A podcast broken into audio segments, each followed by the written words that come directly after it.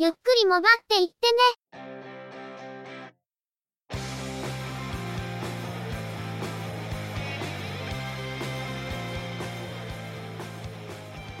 モバイル、通信、IT 関連のニュースや話題などを取り上げて、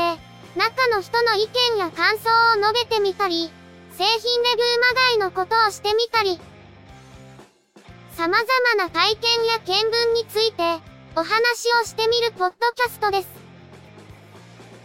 ゆくもばでのおしゃべりは、すべて合成音声でお送りしています。多少お聞き苦しいことがあるかもしれませんけど、どうぞご容赦ください。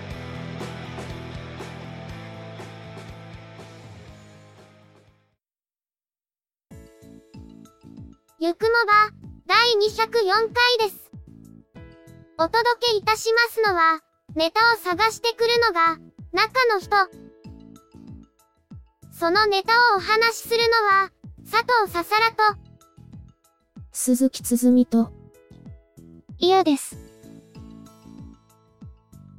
近頃は暖かかったり、急に寒くなったり、着る服に困る日々ですね。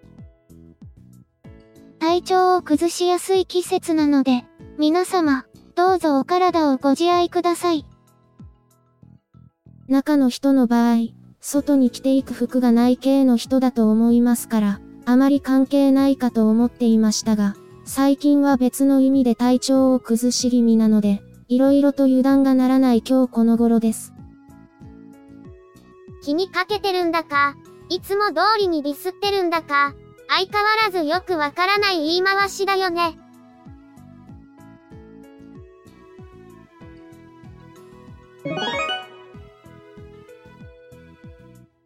それでは、今回のニュースです。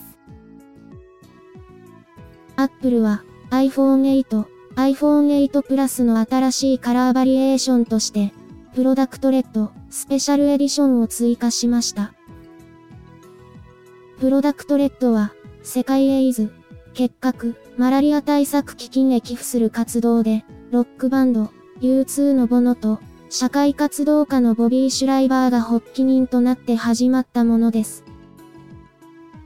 Apple でも PRODUCT RED に協力した製品がこれまでにも複数発売されており、直近では iPhone 7、iPhone 7 Plus に設定されていました。反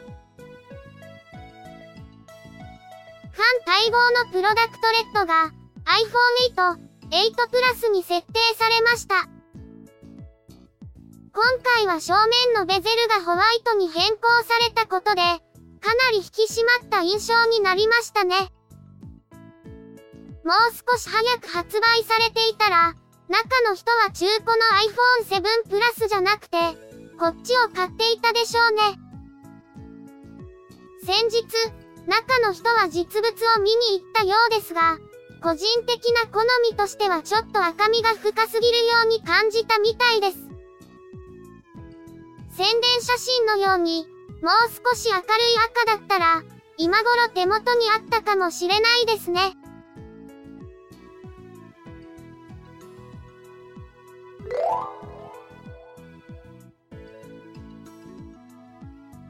日本通信は、ソフトバンク回線による MVNO サービスで、テザリングを利用できるようにしたことを明らかにしました。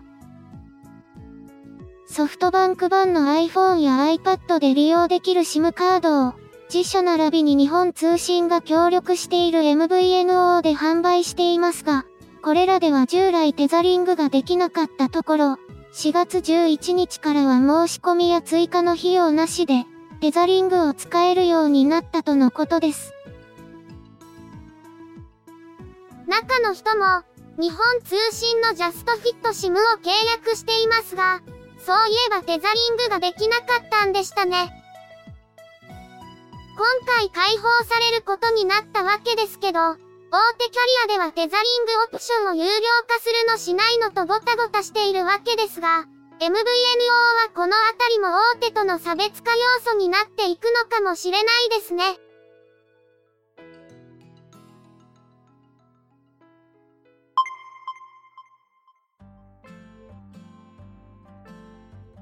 楽天は新規参入が決定した携帯電話事業に関連し、基地局の設置で九州電力の設備を活用することを明らかにしました。これまでに東京電力、中部電力、関西電力とそれぞれ、基地局の設置場所として送電鉄塔や関連施設を活用するなどの連携施策を発表しており、電力会社との連携はこれで4社目となります。東電、中電、関電に続いて、給電とも連携して基地局展開を実施することになった楽天の MNO 事業。来年後半を予定しているサービス開始に向けて、何にせよ前に進むしかないわけですが、全国の電力関連施設を基地局設置場所として抑えたとしても、それで完全に全国をくまなくエリア化することができるというわけではないと思います。当然、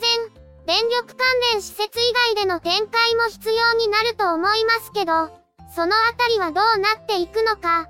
むしろそちらの方が気になる話ですね。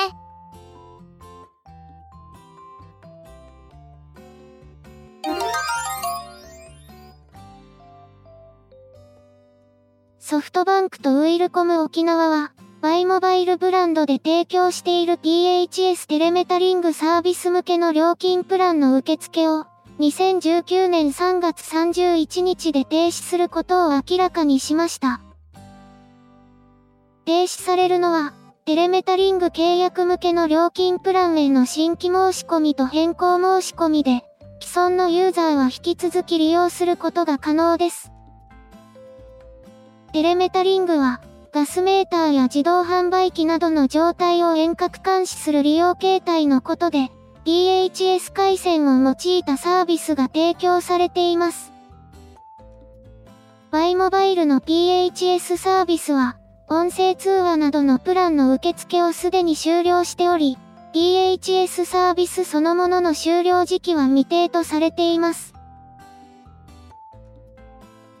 遠隔監視などの M2M 向けとして提供されていた PHS 回線を利用したサービスですが、これの受付が今年度、来年の3月末いっぱいで終了とのことです。ユーザーは 3G や 4G のテレメトリングサービス、あるいは IoT 向けの LPWA へ移行することになると思いますが、PHS は確実に終了に向けて動いている。という印象ですね。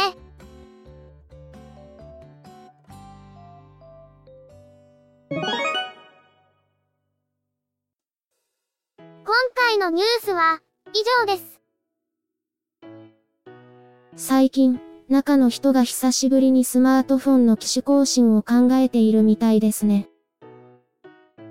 NTT ドコモのメイン回線で使っている端末で、いまいち当たりを引いていないのが続いていたのと、最近は iPhone の方が使いやすい局面も多くなってきていたりで、機種選定が難しくなっているようですが。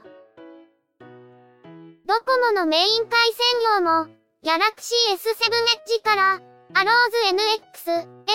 F04G に戻すかで迷っているまま、ずるずると2ヶ月くらい経っている感じではあるんだけど、そうこうしていると、もう少し待っていたら夏モデルの発表も始まるし。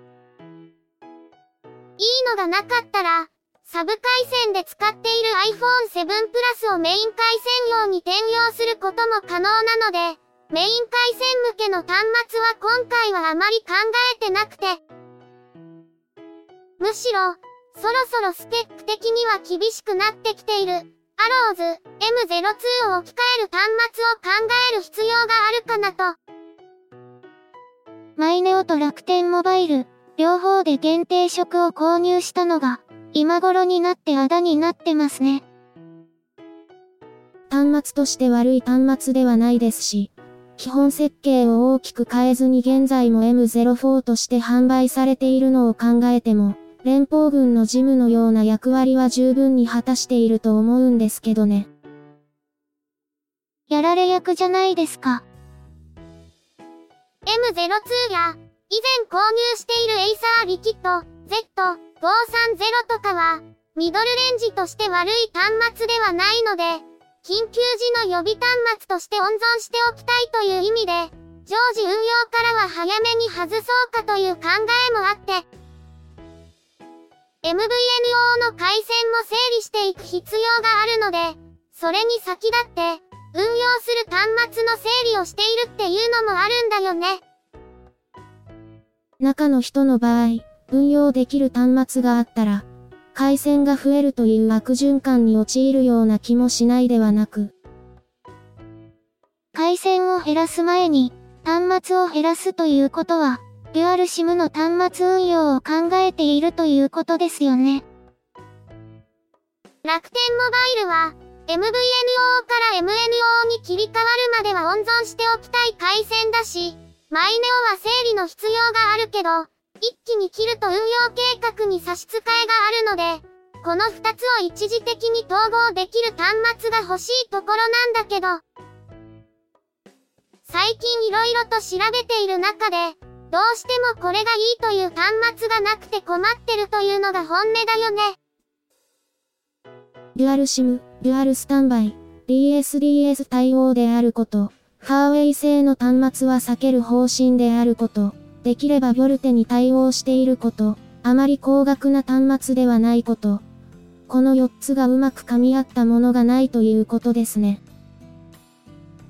加えて、マイネオは au のネットワークを使用している A プランがメインだった頃に契約しているのもあって、今回端末を変更しようとしている回線も A プランというのが、話をややこしくする原因になっていますよね。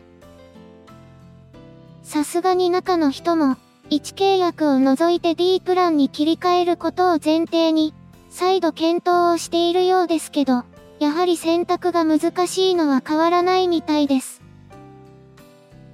どちらにしても、今年出てくる新製品を見つつ、何を選択するかを考えた方がいいかなというのもあって、少し様子見という感じで見てるんだけどね。見える、見えるぞ。様子見、様子見と言いながら、結局めんどくさくなって、そのままほったらかしにする未来が。中の人の場合、本当にそれがありえますからね。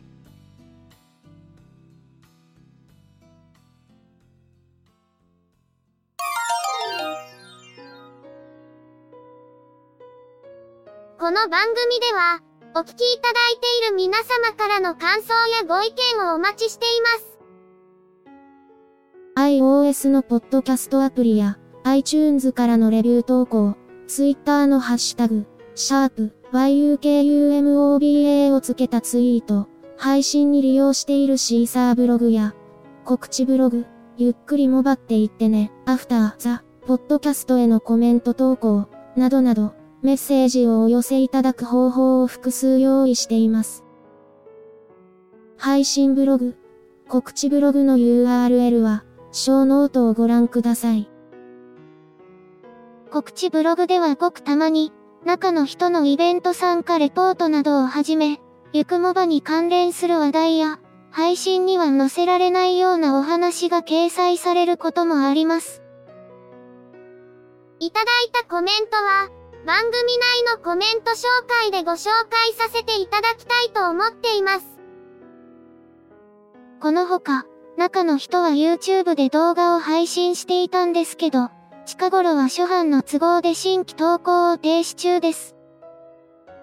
チャンネル登録、いいね評価、コメントなどが多くいただけると、中の人がまたやる気を出すかもしれません。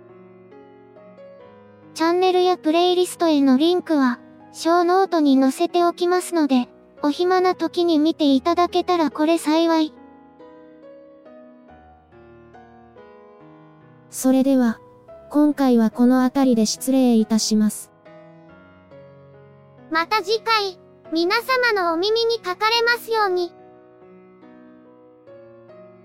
ゆっくりもばっていってねは、合成音声の作成と編集に、チェビオ、クリエイティブスタジオを使用しています。